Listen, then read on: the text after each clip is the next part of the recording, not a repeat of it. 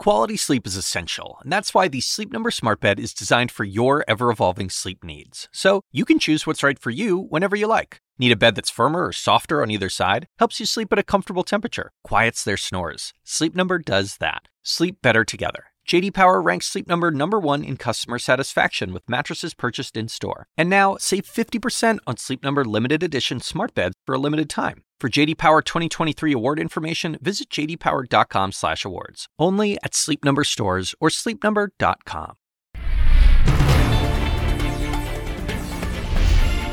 Hello everyone and welcome to Amanpour. Here's what's coming up.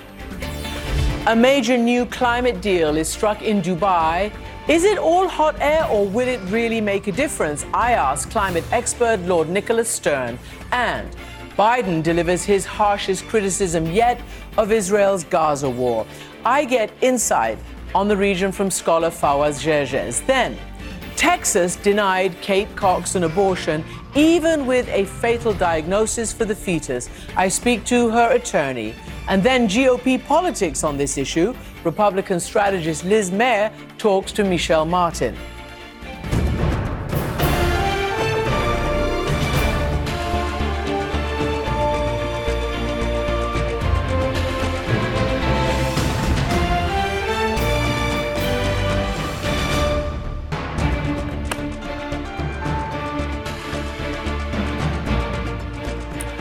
Welcome to the program, everyone. I'm Christiane Amanpour in London.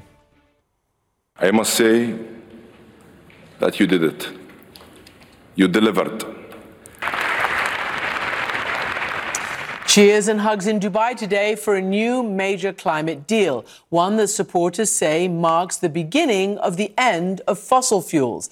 Nearly 200 countries agreed for the first time ever to transition away from oil, coal, and gas and move closer to the goal of achieving net zero by 2050.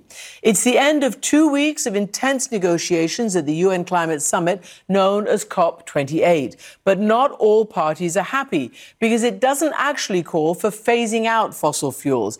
Island nations complain that it could be a death knell for them. And climate activists call the deal, which is not legally binding, woefully insufficient, claiming that it lets the fossil fuel industry off the hook. Here now, with a verdict, is the expert, Lord Nicholas Stern, a long-time climate uh, scholar and author of a landmark report on the issue for the British government. Lord Nicholas Stern, welcome back to our program. So, we've talked throughout the years about what needs to be done. We've talked over various COPs about this. Can you just sum up in a word? Everybody was worried until the last minute, thinking that these negotiations weren't going to actually happen in a way that was, you know, exemplary. What, what do you think they've come up with? I think it's a, a pretty good uh, agreement. Uh, I think many of us would have liked it to be stronger in key areas, such as you know phasing out of uh, unabated fossil fuel the kind of language I would have preferred. But it's clear they couldn't get that through. Uh, but on the other hand, I think the kind of language that you spoke about, that you described at the beginning, uh, Christiane, which was um, transitioning away from fossil fuels in energy systems, accelerating action in this critical decade so as to achieve net zero by 2050 in keeping with the science that's a pretty clear steer of direction. Of course, the proof of the pudding is in the eating, and it's now uh, challenged the countries to really step up and do the investment that's necessary to bring down the emissions. And that means investing in the new and the green and the clean, um, in order to be able to run down the old and the dirty. Okay, that's a really good way of putting it. But cynics would say this is all kind of aspirational. Yes, that word transitioning away, etc., was new, but a lot of what's left in the communique is aspirational. And it sounds very much like, you know, what we heard coming out of the last two COPs uh, etc. So in terms of its, uh, you know, where are the deadlines? Where are the markers? Where are the, you know, the holding holding governments or industries to account? D- do you see anything here that actually forces these stakeholders to do this work?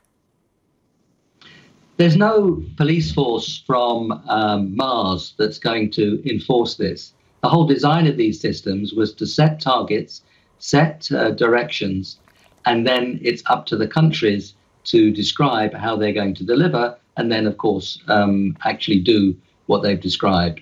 So that is the way this works. Without that, you wouldn't have got the agreement. But it is actually uh, remarkable how far we've come since the Paris Agreement was the first, that was 2015, COP21, was the first to set that direction. And what we've seen now is that at the time of Paris, we were probably heading at the end of this century for something close to four degrees. And now, uh, after Paris, we're probably heading for something which is 2.5 to 3 degrees, although lower if people deliver on what they've said. And I think this agreement could allow us to bring that down considerably. So, stating those senses of direction have actually led, I think, to the big falls in cost of, um, solar and wind and batteries. The clean's cheaper than the dirty across about 30% of emissions.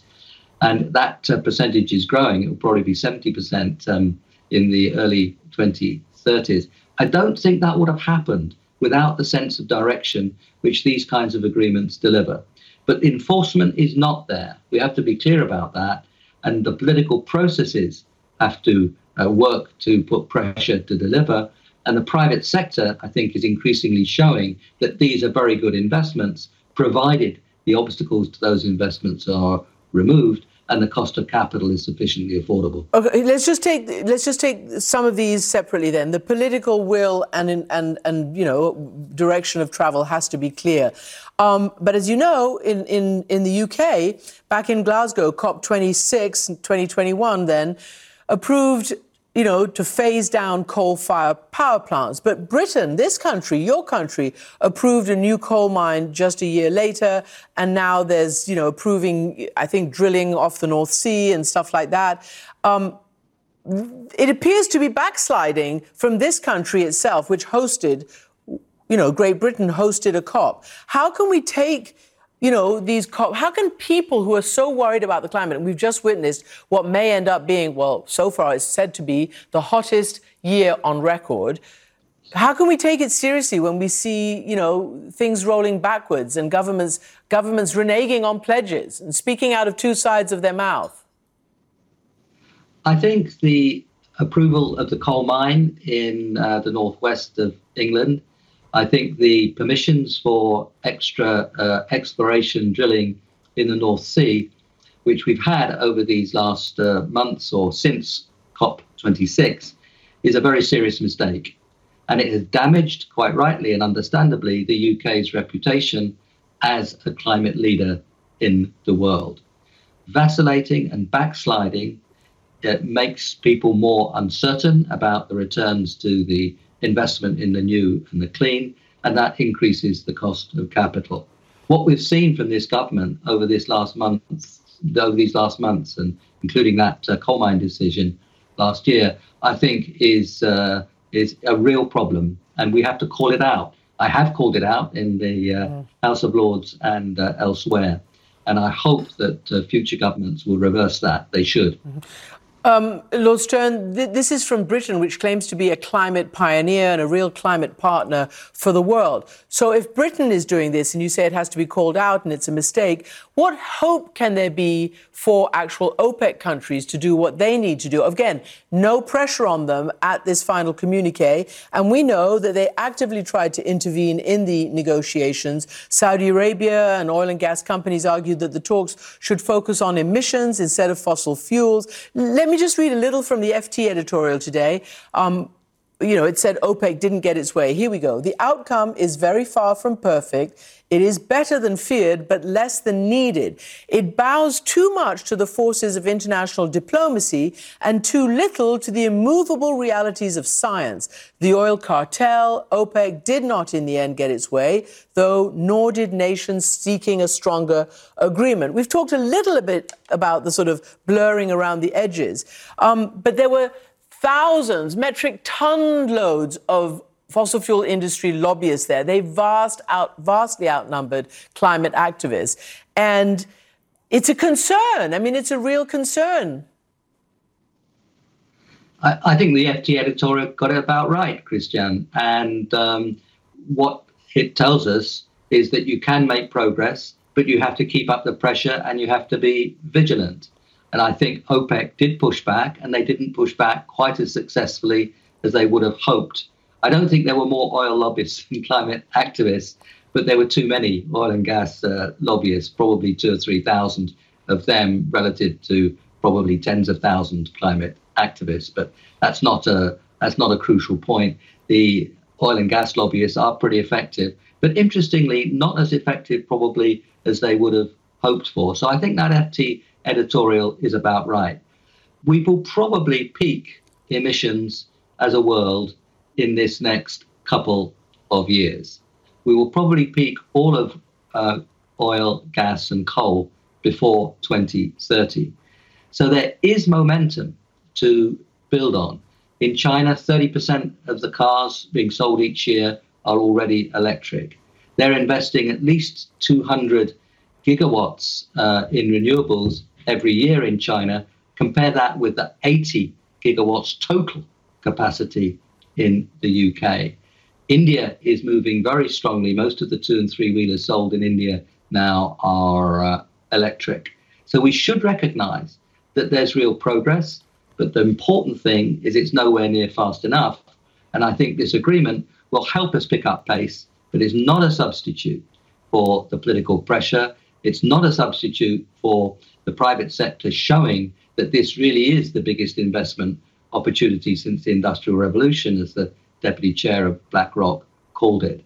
Mm-hmm. So I think with political pressure, with the private sector showing that there are enormous, valuable investment opportunities here, then I think we can make progress. But there is no doubt that we're not going fast enough, that we have to accelerate. And I think this agreement is a help in that direction, but it's not automatic delivery. Mm-hmm. I want to, you know, reverse the tape, if you like, re-rack the tape to 2015 and the Paris Agreement. Christiana Figueres was the UN climate chief, and she was responsible for wrangling everybody together. And there was a lot of goodwill, obviously, because there was massive breakthroughs uh, in in Paris. Um, afterwards, she expressed a lot of optimism for the future. We are now in the future, eight years later. But let's listen to what she said uh, eight years ago. The world is ready to embrace the technologies of this century, the technologies that are going to take us into a much more prosperous, safer world, more stable world with more jobs, with better health, with much better infrastructure, and with much more energy available and easily accessible to the 1.3 billion people who are currently unelectrified. So we're standing here on the brink of a whole new world. So she's a very optimistic person, and that was a huge gateway to, to hope. Everybody was very, very optimistic after Paris.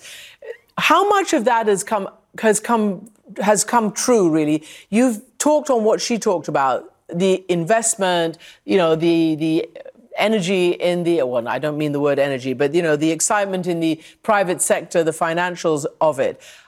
How, how much are they really thinking that this is a massive opportunity? How much money are they spending on this? Well, the uh, most of the, the majority now of the capacity built for electricity is in uh, zero carbon. It, it's in renewables uh, in large measure, some nuclear. So it's already the case that the majority of investment is not in the dirty technologies of the last century. And in that case, uh, Christiana's looking ahead was was roughly right. If you look at the cost of solar, it's come down in the last 10 years or so, in more or less in the nearly decade since uh, Paris. It's come down by a factor of eight, nine, or 10. It's been divided, you know, so that the the new is already cheaper than the old for most of the power sector. The new and the clean is cheaper than the old already for essentially electric vehicles if you look at the cost over their lifetime. So we have made big progress. Oil, gas, and coal will be peaking in this decade. But don't get me wrong, it is nowhere near fast enough. Peaking is nowhere near enough. We have to really uh, not just have a turning point, which says, you know, it starts to go down. We need a tipping point on emissions. So it really goes down very rapidly.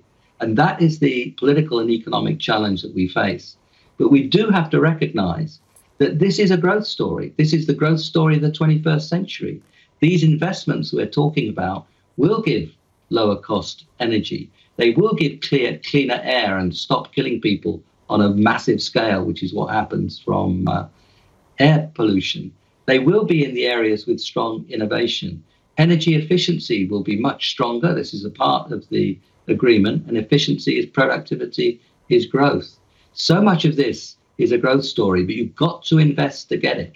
And so the challenge is creating the conditions where that investment can take place. We're close to doing that, but we are not there yet. And I think this agreement will help accelerate the whole investment process and help realize this new growth story where we have cities which, where we can move and breathe and ecosystems which are robust and fruitful. It won't be easy. It involves a lot of investment, but I hope that we'll accelerate now and this agreement will help it along. And finally, just your verdict on the fact that this happened in Dubai, in the United Arab Emirates, energy producing, uh, very significant energy producing in, environment. And, you know, the Emirati official oil executive who presided over the talks, of the president of COP28, you know, was pretty much under the microscope. I, I think there are a lot of cynicism about what he would deliver.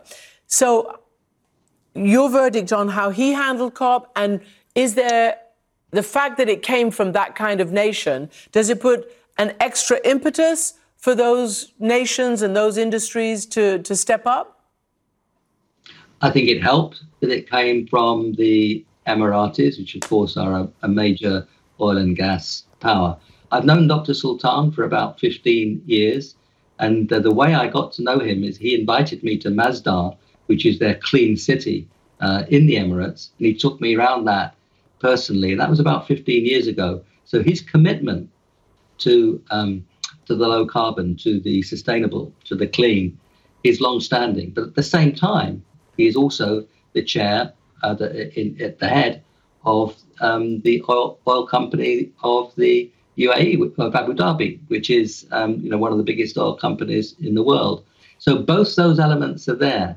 But I think we have to recognise that his commitment to net zero, his commitment to staying below 1.5 if at all possible, is genuine. Mm-hmm. And I think in the end, it probably helped that that was his background. It made it somewhat easier. I didn't know this in advance for sure, but it made it somewhat easier for him to stand up to the pressures from oil and gas, which were clearly there. Mm-hmm. Okay. I think we have to regard his leadership as being of real value. Lord Nicholas Stern, thank you so much indeed.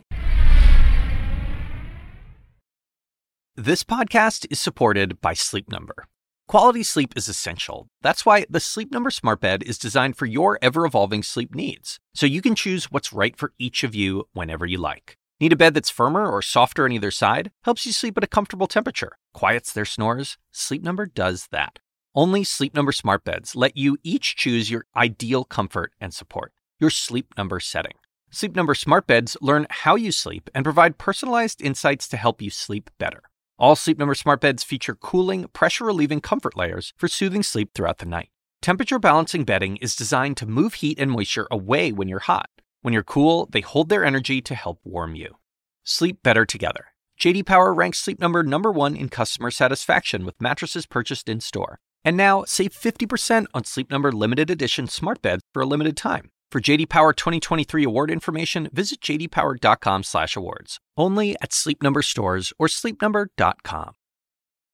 I'm Dr. Sanjay Gupta, CNN's chief medical correspondent. This week on Chasing Life, I'm a health reporter and have been for 15 years. And even I feel overwhelmed by some of the things I read about the stuff we're eating. My colleague Meg Terrell wanted to take a deep dive into something you've probably heard a lot about recently ultra processed foods. There is a lot to learn there, some fascinating stuff, and some of it is probably going to change the way you shop. Listen to Chasing Life, wherever you get your podcasts. Now to Israel, whose war in Gaza will carry on with or without international support. Foreign Minister Eli Cohen said today. This after biting words from chief ally President Biden, who for the first time ever said Israel is starting to lose global support by the quote, indiscriminate bombings, and the United Nations General Assembly voting overwhelmingly to demand an immediate ceasefire. Israel's long term strategy for the future remains unclear, including the fate of Gaza's governance and a political process when the guns finally fall silent. I recently spoke to Fawaz Gerges, author of the forthcoming book, What Really Went Wrong The West and the Failure of Democracy in the Middle East. And I began by asking him about the massive death toll amongst Palestinians in Gaza and the Hamas slaughter of Israeli civilians on October the 7th. Christiane, no one is saying we should minimize the hurt and the pain and the suffering of the Israeli civilians who were killed on the 7th of October. That's a question that the United Nations, almost everyone, with the exception of few people. But the question that the American people should realize, should really contemplate, reflect on, does what happened on 7th of October it justifies the killing of Palestinian civilians? Does what happened on the 7th of October justify the killings of more than 7,000 children? There is no safe place in Gaza. You have 1.9 million people in Gaza. Out of 2.2 have become displaced. So, can I ask you, how is it that this catastrophe was able to happen? Is there, I mean, obviously Hamas committed it, Look, but did the US take its eye off let, the ball? Let, let, me, let me be direct. Biden's foreign policy does not differ very much from Trump's foreign policy. For the past two years, this administration has not made any major investment in either trying to stop the building of Jewish settlements or even to try to really bring about the establishment of a Palestinian state. And that's why, and that's why not only the United States committed major strategic blunders in the region, I'm talking about the region, not me. In the region, this is seen as Biden's war. It's not just Benjamin Netanyahu's war. This is Biden's war. And it is. So the United States, you're basically saying, and we've observed, thought that it could, A, take its eye off the Palestinian ball and outsource that to these normalization deals between Israel and the Arab countries with which it's not at war. And the same, you could say, for the Arab countries. What has Saudi Arabia done or the UAE done? So, what do you think the US should do now? What is it? What is this saying? And what should Christian, the Arab leaders do? Christiane, anyone who's interested in peace in the Holy Land, anyone, should recognize that the so called two state solution that the United States has been talking about, has been really paying lip service, has not really produced anything. In fact, while the United States has been talking about a two state solution, what has been happening on the ground, Christiane? You have now almost 1 million settlers, 1 million who live in occupied Palestinian lands on the West Bank and East Jerusalem. Israel was in a race, is in a race against time to steal Palestinian land, to colonize the land. So, in fact, the talk about the two state solution has brought about the consolidation of Israel's military occupation. And guess what? The undermining and the weakening of the Palestinian Authority. So, what happens now? I do want to ask you this. Many who support Palestinian statehood are also shocked. They believe Hamas well, not only created the most depraved attack on civilians that we've, we've, we've seen for a long, long time. I mean, deliberate rapes, deliberate shooting in the genitals, killings of children, kidnappings of old people, Holocaust survivors, and, and, and, and civilians. The very civilians who actually care about the Palestinians, those who are in the kibbutz, etc. Has Hamas finally and fatally miscalculated? Because I know you and others say that in a re-established PA, Palestinian Authority, Hamas has to have a voice. But do they, do they have the moral authority anymore? Are they really a resistance movement or have they tipped over the line? I heard, I mean, the moral and ethical question is at stake, right? As you just said. Can we suspend the moral, I mean, angle for a second, just for a second, and see what Hamas has done? just for a second, from a geostrategic perspective, as a realist, trying to understand what did Hamas do on the 7th of October? You're absolutely correct. it killed a lot of civilians, almost 900 civilians. And the rest are soldiers. They have 1,200 dead. And this is, it should not have happened, period. The killing of civilians, even though Israel has been killing Palestinians for years, in one stroke, Hamas has shattered the false security of Israel. Hamas has shattered the status quo in one stroke. Yep. Hamas, in one stroke, has put Palestine on the regional and the international agenda. I covered Bosnia. I Yeah. saw what the Serbs did to the Bosnian Muslims. I know the difference between a war and a massacre of civilians. I know what this means. And I'm also asking, because this is what, you know, this, this is what others are asking, if the Palestinians really want a leadership that can engage with the rest of the world, has Hamas not put itself out of the calling, out of the bidding? what the Palestinians want, as I know a bit about the hmm. Palestinians, the Palestinian wants the end of Israeli occupation. The Palestinian wants freedom. The Palestinians want dignity. The Palestinians want emancipation. The, Pal- the Palestinians wants the end of Israeli occupation.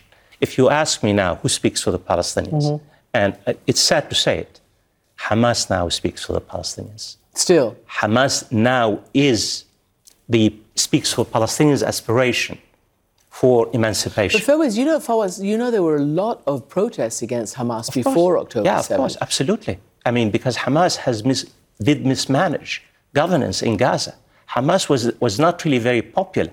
Hamas is more of a Palestinian Islamic resistance movement.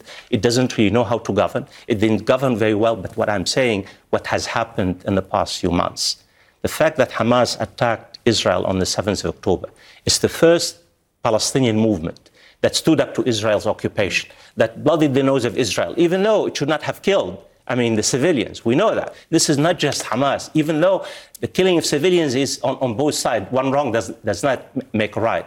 But when we talk about violence, Israel has mastered the art of political violence. Can I ask you just let's broaden it out a little bit because everybody's trying to figure out almost, I mean, the day after. Who knows when the day after will be? We've also seen Arab states, A, try to make peace and normalize with the Israel that you're describing. They, frankly, putting the Palestinians, you know, as an afterthought or no thought at all. Surely the governments of the Arab states also have to step up and try to figure out a solution. Well, the Arab states want really a two state solution. Mm-hmm. The Arab states want the United States to lead the effort because Israel does not listen to anyone else except the United States. And most of the Arab states are allies of the United States. They're dependent on the United mm-hmm. States, on its military support, on its economic support. The reason why Gaza is important in the region, forget me as a scholar, as an academic. Gaza now, Christiane, in every home, in every village, in every hamlet, in every street throughout the Middle East, in Morocco, in Algeria, in Iraq, in Egypt, people are angry. And that's why Arab regimes are terrified. They're terrified that their stability is at stake. And they're all reliant on the United States. And the United States, we know what the position of the United States. I mean, they're begging the United States. They have basically are begging the United States to basically accept a ceasefire. President Biden said, used veto in the United in the Security Council against a. What do you do if the most powerful nation on earth says no ceasefire? We, you have a green This light. again is, is business as usual. Exactly. You know that. Yeah. All these years Yeah. there have been exactly this dynamic. How does it realign? How does it all fall out? I think there is a bigger question for me as a student of the region. And the bigger question is to what extent what Israel has been doing in Gaza deepen its existential crisis in the region? Can Israel ever be at peace with itself and its neighborhood? Will Israel ever be integrated into the region? And I'm not talking about top down with the Arab autocrats. I'm talking about society, society to society. And that's why what Americans and Israeli leaders are not really thinking about. It. The idea that somehow Israel can uh, uh, destroy or uproot Hamas is more wishful thinking. In fact, my fear is that Hamas is break, Israel is breaking Gaza. Israel will own Gaza. Gaza will come to haunt Israel for many years to come, in the same way that Iraq haunted the United States after the US occupation. Fawaz Gerges, thank you very much indeed for being with us. Thanks for having me. The assignment with me, Audie Cornish. Celebrities of all kinds are speaking publicly about their therapeutic trips, so to speak. It turns out there is a burgeoning industry ready to serve the new influx of people who find themselves turning away from traditional mental health therapy. The gap between what we know and what we don't about psychedelic therapy. Listen to the assignment with me, Audie Cornish, on your favorite podcast app. A major new development in America's legal battle over abortion today. The Supreme Court agreed to consider whether to next restrict access to a widely used abortion pill. Since Roe v. Wade was overturned by the conservative majority last year, the number of women using them rose significantly. So, what impact does all this legal haggling have on American women? For that, we turn to Texas and to the case of Kate Cox, who tried to win a legal exception to her state's draconian ban on the basis that her pregnancy, her fetus is diagnosed with a fatal condition, also threatens her own life and her health. Here she is speaking about her trauma with NBC News. There's still, we're going through the loss of a, of a child. There's no outcome here that I take home my healthy baby girl, you know? So um, it's hard, you know. The state Supreme Court ruled against Cox, who was ultimately forced to leave Texas for an abortion procedure. Attorney Molly Duane represents her, and she's joining me now from New York. Molly Duane, welcome to the program. Uh, before we get to the specific case of your client, and, and this indeed may affect her or others like her in the future, what do you make and what do you think is going to happen now that the Supreme Court says it wants to take on the medical, you know, abortion process? Well, I just want to talk about what these two cases have in common Kate Cox's and the US Supreme Court taking up this case. And that is that politicians and courts are trying to micromanage the health care that patients are receiving from their doctors. In Kate's case, quite obviously, her health was at risk. She acknowledged that. She was told that due to two prior C sections, continuing a pregnancy, which was doomed to end in stillbirth or at most a child that would live for minutes, hours, or days, she was told that continuing that pregnancy put her future fertility at risk. And instead of listening to her doctor, the Attorney General of Texas, the highest law official in the state, directly threatened her doctor, her family, hospitals, and the medical profession in general. And that itself is stunning. Now, you look at the US Supreme Court and what it did today. And again, we are talking about a widely available medication abortion that is available nationwide, which has been used for decades safely, and which the FDA has approved. And we have here anti abortion advocates and courts stepping in to say, we don't care how you or your doctor choose to practice to experience your medical facilities we want to intervene and tell you what to do and that is something that i think people really need to understand because this ruling would apply nationwide and it would impact the way that that women and pregnant people are able to access medication abortion and it would have devastating effects across the country well we wait to see how that you know, develops in the court. How is your client? And given the risks, what motivated her while pregnant to actually start this legal battle? And where does it stand now? Well, I want to rewind the clock a little bit for, for your viewers and think about what the last two weeks of Kate Cox's life have been like. And what we have is that the same day that we were arguing the Zurawski case in the Texas Supreme Court, which is seeking to clarify what the medical exception to the state's abortion bans mean, if in fact it means anything, is that Ms. Cox received the worst news of her life, which was that confirming prior testing, she was told that her baby had trisomy 18 and would never become a sibling for her two older children. She then reached out to a lawyer she filed a lawsuit. She had a court say, yes, indeed, your abortion is medically necessary and should proceed. Then she saw the attorney general threatening her, her family, and her doctors. Then the Texas Supreme Court putting that order on hold. And then three agonizing days while she waited to hear more from the Texas Supreme Court about whether or not the health care that she so desperately needed, which in this case was an abortion, would be able to proceed. And if you think about it, a week is a very short time for a court, but it's a very long time mm-hmm. for a real person in the middle in the middle of a medical emergency. And so she has been very resilient through this whole process, but I just want folks to put themselves in her shoes and think about how they would feel if politicians in their state were micromanaging the decisions that their doctors were making. So, h- has she had the procedure? Are you able to say? I don't want to speak in details okay. about Ms. Cox's health care just for her own safety mm-hmm. and the mm-hmm. safety of her physicians, but I can tell you that she is doing well. She has been so encouraged, as has as have I, as her attorney and her whole legal team, to see the outpouring of support from people across the country and, and really across the world saying, you know, we agree with you, Kate. What happened to you is a human rights violation.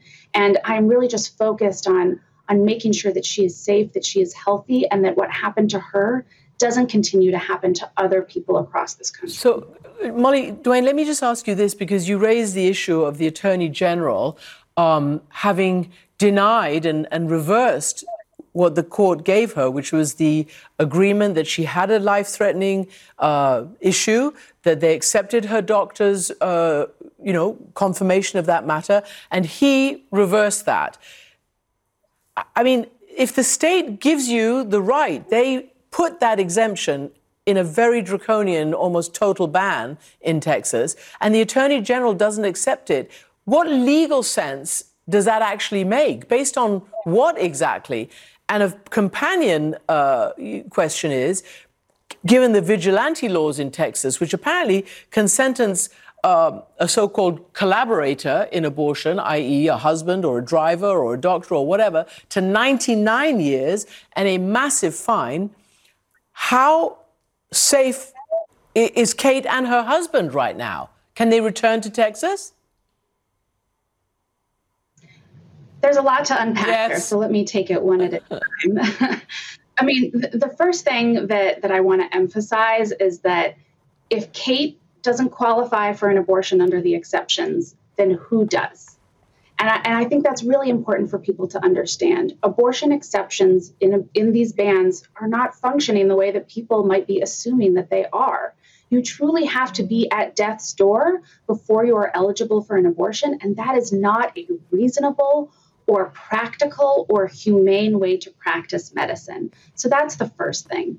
The second is that, you know, we are talking about extreme penalties, as you say, life in prison, um, loss of medical license, and hundreds of thousands of dollars in fines for the doctor.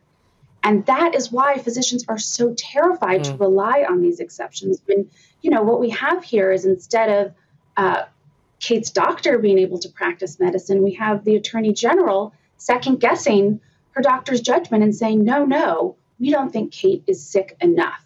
But as to the safety of Kate and her family, I do want to emphasize that there is a lot of fear mongering, you know, on the part of the attorney general and other politicians in the state about the vigilante law in Texas. And what is clear to me as a lawyer is that Kate and her family are not at risk from Good. traveling out of state. And that is that is because Texas can't say to Colorado or Massachusetts or California that they get to tro- control what is legal in mm-hmm. their barriers. So we are confident that that the attorney general is not going to come after Kate and her family, but we do want to emphasize just how disastrous this is for for women, for families, for pregnant people across the country and their doctors who are saying in one voice, we are crisis. Yeah, well, you, you, this case really frames that incredibly.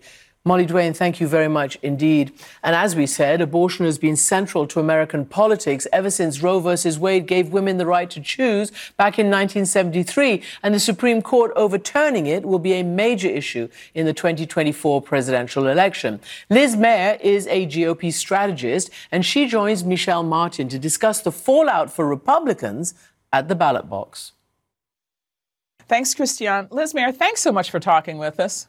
Thanks for having me. I appreciate it. So, your piece for the Times was titled Republicans Are Finding Out That Pro Life Means a Lot of Things to a Lot of People. Did they really not know? I think they really genuinely didn't mm. know. Um, I've always considered myself to be in sort of a lucky position because the way that I entered Republican politics was through the blogosphere which inherently meant that basically for the first two years that I was working in GOP politics, I was getting paid to pretty much just like argue policy with thing, mm-hmm. with people online all day in comment sections and diaries and posts and counterposts and counterpoints and op-eds and whatnot. And so I feel like going back to 2006 and 2007, I knew because I had a lot of debates with people where I would present myself as being I am a moderately pro choice Republican. I don't believe Roe is correctly decided, but I believe it should be legal in the first three months. I don't see another alternative to that. And I found it really interesting that immediately when I introduced myself that way, some people would be like, oh, well, then you're actually pro life. Hmm. Or other people would say, oh my God, you're, you're a heathen. Like all of it needs to be banned from day one. Hmm. Um, or you would have other people who are like, how can you be anti Roe? And I'm still pro life on everything else, but I'm pro Roe. And so to me, it's been very evident for many, many years now that what Republicans have treated as pro life was largely a collection of people who didn't think, for the most part, that Roe was correctly decided, but they didn't actually necessarily agree on what the underlying policy should be. And now that we no longer have Roe on the books as good law, we're having to confront that. And it turns out that it's very uncomfortable for the party. And we're finding out that the common denominator is, I think, significantly more uh, abortion friendly than what a lot of Republicans had thought and had hoped for and are comfortable with. You say you're moderately pro choice, but you're anti Roe. What does that mean? Well, I think Roe was incorrectly decided, and that goes back really when I was in high school. Um, I went to a school that put a lot of emphasis on civics education, and they made us do constitutional debates. And as somebody who was at that time, I believe, 15, so I'd gone through the experience of having friends getting pregnant a couple years before and having terminations. Um, I was excited when I got to be on the pro Roe team. The problem came when I actually went went and read the decision. Mm-hmm and then read counter arguments to it, legal counter arguments, not things that were what's alive, what's not alive, at what point does life exist, how do we measure that? Just straight legal arguments.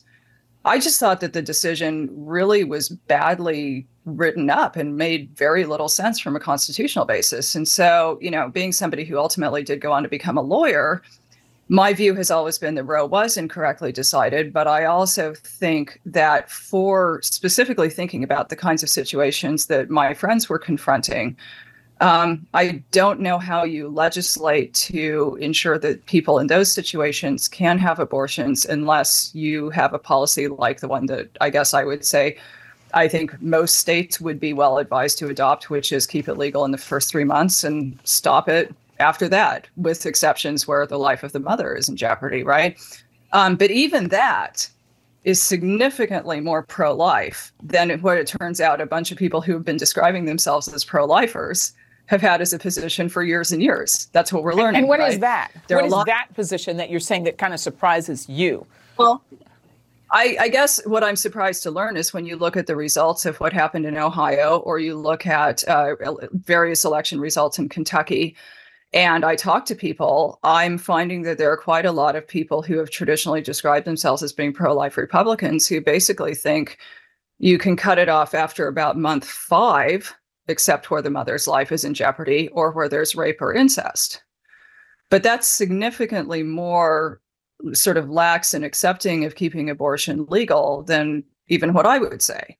Right. But from my position, the way I look at it is if you're arguing that it should be legal really at all, that puts you in a position where I think you're more pro choice than pro life.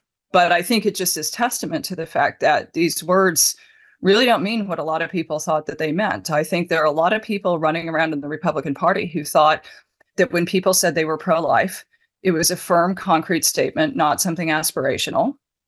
And I think that they really believed that that meant that people thought from the moment of conception, that embryo, uh, you know, whatever we're talking about, that embryo, that fertilized egg, the fetus, when you get to that point, from day one, that would be protected except in the case of if you're a one exception pro lifer where the life of the mother is in jeopardy, or if you're a three exception uh, pro lifer where the life of the mother is in jeopardy, where it's rape or where it's incest.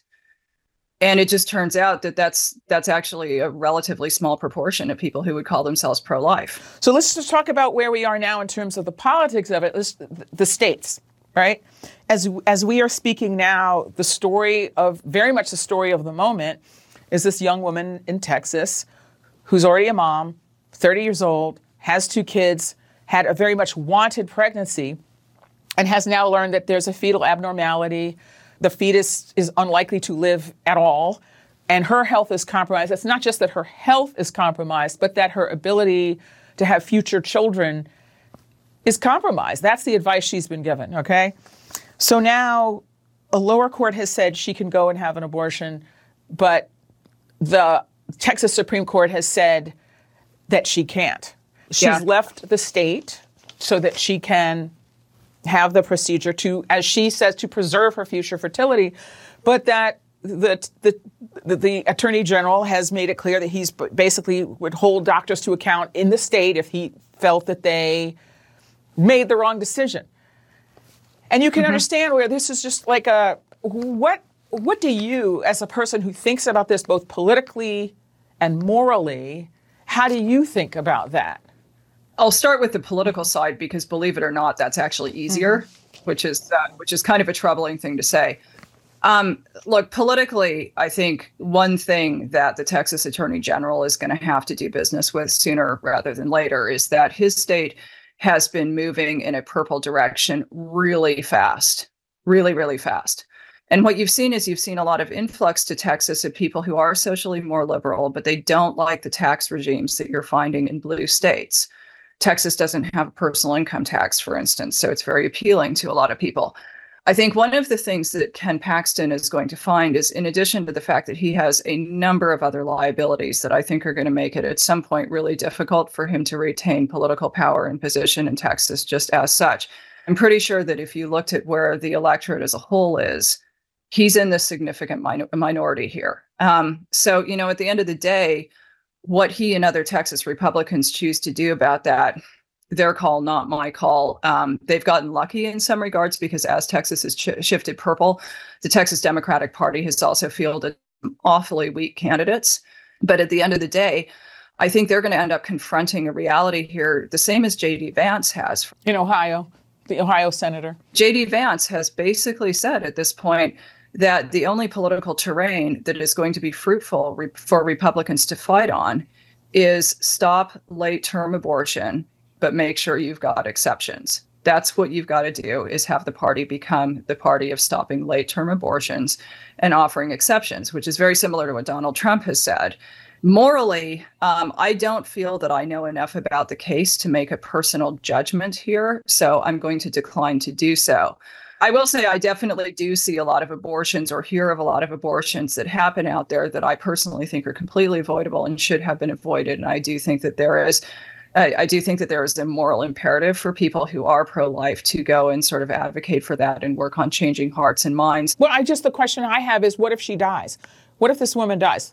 And so, and what are they going to do then? I mean, it sounds like if she's gone out of state to to have the abortion, probably that's not what's going to happen. No, that's not going to happen in her case. She had the financial means, right. the wherewithal, the education to reach out to an attorney to represent her in this case, and right. felt safe in going public, which a lot of people don't. But what if someone dies?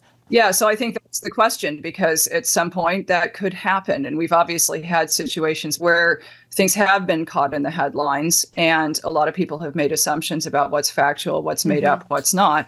And we found out at the end of the day that the story was pretty much exactly as bad as what we were led to believe from the get go. Mm-hmm. And so those are the kinds of stories that I think cause a lot of people to look very differently at the question do you want to have a stringent regime? Um, I would say look at Oklahoma actually rather than Texas, because they really are like from the moment of conception pro life, right? From the moment of conception, or do you want to have something that basically allows to the moment that you're in delivery, um, like you would have in certain blue states? And I think that's a horrible choice that most Americans are not going to want to choose either one of those things. Last month, Ohio which has been considered a swing state but has gone solidly for Trump, um, voted to enshrine access to abortion in the state constitution. So, what did that event signal to you?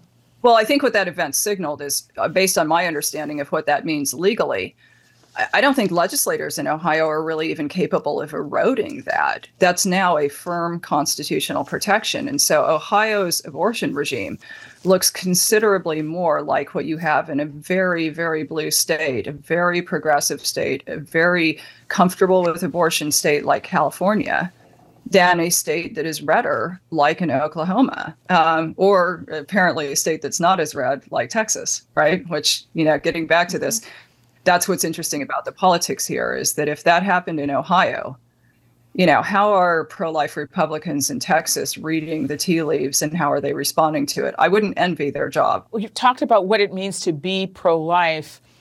You know, a lot of people mm-hmm. have started to become acquainted with the fact that America's maternal mortality rate is horrible for an advanced yeah. industrial country with presumably health care that is in for some people the best in the world but for other people not mm-hmm. at all I mean, and for black women, the situation is particularly dire. Black women have the highest maternal mortality rate of any racial or ethnic group. And so the question becomes like, if people are really pro life, why is there not more policy focus on preventing mothers from dying in childbirth? Well, well, I think that's something. I think that's something that we're starting to see. Actually, one thing that has been interesting to me is that before you had Roe go away, right? all of this attention was focused on literally like what abortion bans, what could we use to push the needle, what would happen if you had this justice appointment appointed, how might uh, and confirmed, how might that adjust the calculus on the court, right? Now that it has been overturned, I'm hearing a lot about laws to toughen up on child support payments from dads, right? Like single moms cannot do it alone and they should not be expected to do it alone. And if we're going to be serious about being a pro-life society and advocating pro-life policy that's one thing we can do because the more that women feel that they're going to be supported financially the less likely they are to choose abortion. And i think that also goes to maternal health. Now that's something that i think has been discussed in the pro-life community a lot less historically. And i think part of that is we've had in the last couple of years a lot more and a lot better data about when we're looking at maternal health outcomes, um, particularly, as you say, amongst African American women, right? Um, I feel like if we were talking five or 10 years ago, we just weren't hearing as much about that. And I don't think the data was as good. So, inevitably, that wasn't going to be a focus. But I think now we're in a place where people are seeing that data and they are getting concerned about it and they are talking about what can be done from a policy standpoint. So you're a campaign strategist, strategize something. I mean, as we are speaking now, you know, Donald Trump is still the front runner for the Republican nomination. Um, the the mm-hmm. platform for the the party last time was basically like like he said, like whatever he said.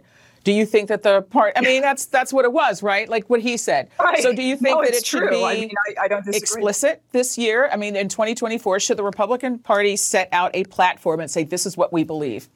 And give uh, these folks some uh, place to stand? It, as, a, as a general concept, I do think that platforms are important documents for parties, although I also think that it's important for people to understand that very few candidates are actually going to adhere to those mm-hmm. platforms. I will say that for people who uh, are concerned about continuing to sustain losses like what happened in Ohio and ending up with states that are relatively red, having abortion regimes that look like California, for those people, actually having a platform in 2024 that's like whatever Donald Trump said, that might actually be a great thing for them, right? Because if there's one thing that we know, I am not a Trump fan. I don't have any intention of voting for him or for Joe Biden in 2024. But at the end of the day, one thing we do know is that most Republicans are not like me. And most Republicans really do think that whatever Trump says, is pretty much what they should go with and whatever policy they, they want to adopt. I mean, if Donald Trump says the sky is pink, probably a solid 81% of self identified Republicans are going to say, yeah, it's pink. And so this is one area where Trump taking the position that he's taking might actually turn out to be politically beneficial for the party certainly a lot more beneficial than him spending the entire campaign talking about how he thinks the 2020 election was. okay and what, what is his position? His position has never been 100% clear but what we do know at the moment is that he thinks that the position that ron desantis the governor of florida has taken is way too strict. Um, he i believe he's he's used some pretty harsh words like i think he's actually used the word harsh he may have used the word draconian um, but something to that effect right? So i think basically what trump is saying is he's saying focus only on banning late term and you have to have exceptions. So you have to have life of the mother, you have to have rape, you have to have incest. And my suspicion is that if you pushed him on it, while Donald Trump is certainly no master of uh, legal wordsmithing or legal drafting, my suspicion is if you pushed him on it, he would probably want some sort of a health exception in there too, because I think he probably worries, as with this Texas case, that where you have a life of the mother exception, that might not quite provide clarity to absolutely everybody in a situation like this one. Um, and that is really, you know, I will say as a recovering lawyer, that is really one of the the problems and pitfalls that I think the pro life movement faces with things like what was, was put on the ballot in uh, in Ohio drafting this stuff can be really tough and writing policy in such a way that you don't inadvertently prevent somebody that actually you think absolutely should have access to abortion from having access to abortion is incredibly fraught with peril. What should the Democrats do? Probably, if the Democrats are being smart, they would like to tee up as many constitutional uh, ballot measures as they possibly can on this issue, right?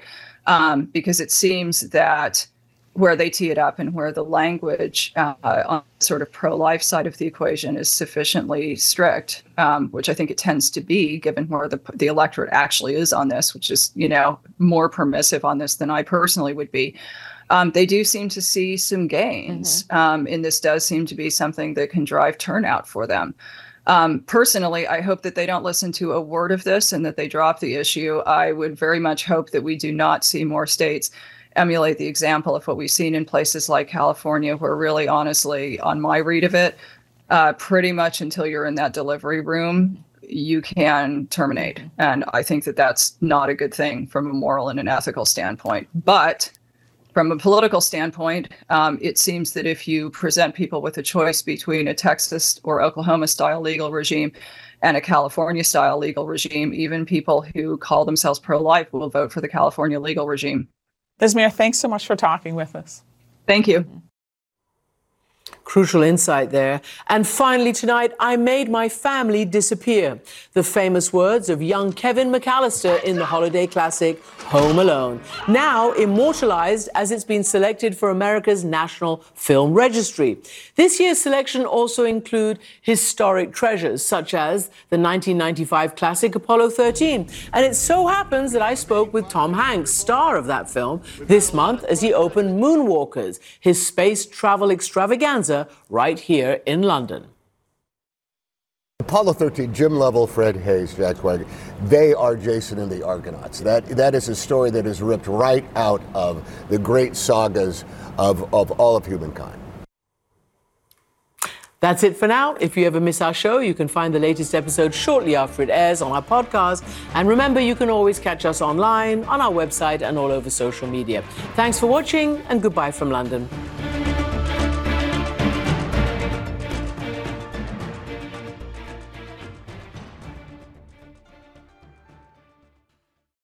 Quality sleep is essential, and that's why the Sleep Number Smart Bed is designed for your ever evolving sleep needs. So you can choose what's right for you whenever you like. Need a bed that's firmer or softer on either side? Helps you sleep at a comfortable temperature, quiets their snores. Sleep Number does that. Sleep better together. JD Power ranks Sleep Number number 1 in customer satisfaction with mattresses purchased in-store. And now, save 50% on Sleep Number limited edition smart beds for a limited time. For JD Power 2023 award information, visit jdpower.com/awards. Only at Sleep Number stores or sleepnumber.com.